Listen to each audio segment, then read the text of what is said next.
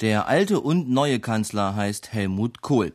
Die CDU-CSU errang 43,8 Prozent und der Koalitionspartner FDP 11. Eine satte Mehrheit für die kommende Legislaturperiode. Bevor in Bonn nun das große Stühlerücken beginnt, eine Analyse der Wahl von der Forschungsgruppe Wahlen. Dr. Dieter Roth, welche Erkenntnisse konnten Sie Ihrem Computer entlocken? Was meinen Sie? Was da das, das Ergebnis haben wir dem auch entlockt. Aber Sie meinen ja sicherlich, äh, was waren die Gründe für die Wahl oder was ähm, hat nun wirklich diese Wahl entschieden? Richtig. Nun, es war die deutsche Einheit letzten Endes, um es mal ganz kurz zu machen, die äh, der Regierung zu diesem sehr guten Ergebnis verholfen hat. Das kann man in der Verlauf dieses Jahres beobachten. Ab Juni, parallel sozusagen zur deutschen Einheit, sind die Koalitionsparteien sehr, sehr stark geworden. Und die SPD hatte eigentlich keine Chance mehr. Das gilt auch für die Grünen und das letzten Endes auch der, das Scheitern der Grünen ist dadurch erklärt. Haben Sie vielleicht ein paar witzige Ergebnisse für uns, so ein paar Wahlkreise, die nun ganz besonders interessant sind? Ja, es gab eine ganze Reihe Wahlkreise, in denen äh, äh einzelne Kandidaten äh, ganz äh, äh, toll abgeschnitten haben. Übrigens auch Oskar Lafontaine hat also ein sehr, sehr gutes Ergebnis. Ich glaube 11,5 Prozent in seinem Wahlkreis mehr als zum, am, am, letzten Mal. Aber vor allen Dingen auch der Bundeskanzler hat zum ersten Mal mit äh, nach fünf Anläufen seinen Wahlkreis in Ludwigshafen gewonnen mit einem knappen Vorsprung vor dem SPD-Kandidaten.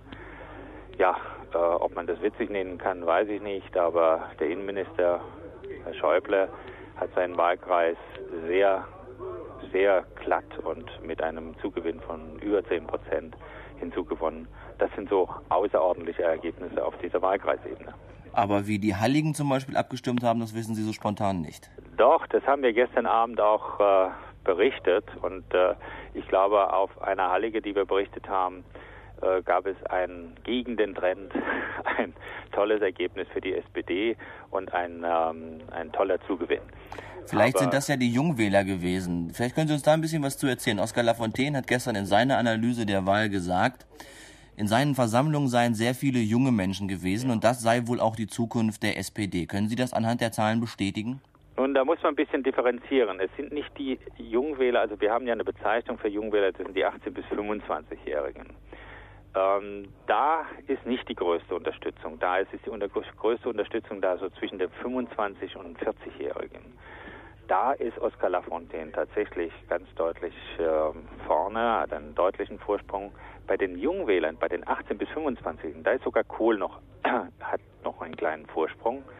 Insgesamt, wenn Sie diese Gruppe summieren, die unter 40-Jährigen, die etwa 40 Prozent in der Gesamtbevölkerung ausmachen, ist tatsächlich die SPD, ist tatsächlich der SPD-Kandidat vor dem Kanzler.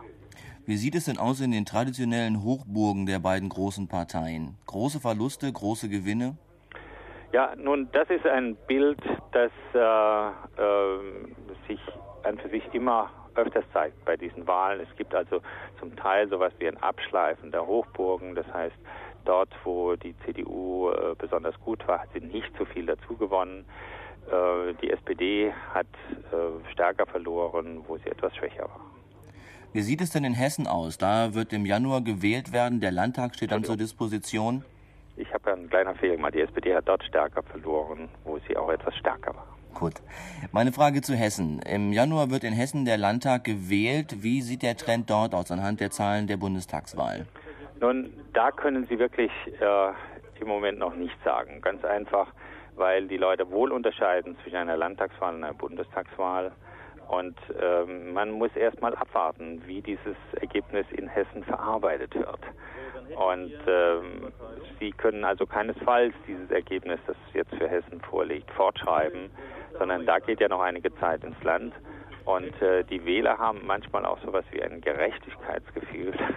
Das heißt, dass sie auf einer anderen Ebene dann doch vielleicht ein bisschen äh, gegen den Gewinner wählen. Aber das kann man im Moment noch nicht sagen. Das wird sich erst im Januar entscheiden. Also Hessen scheint noch völlig offen zu sein. Was macht denn nun die Forschungsgruppe Wahlen nach so einer Wahl? Machen Sie jetzt den Computer aus? Nein, der geht noch lange nicht auf, denn wir analysieren hier noch die ganze Woche. Wir, ich äh, spreche hier aus dem ZDF-Studio. Wir bereiten gerade eine Nachlese vor, die in einer Dreiviertelstunde über den Schirm geht. Wir haben noch eine Menge zu tun. Das war Dr. Dieter Roth von der Forschungsgruppe Wahlen.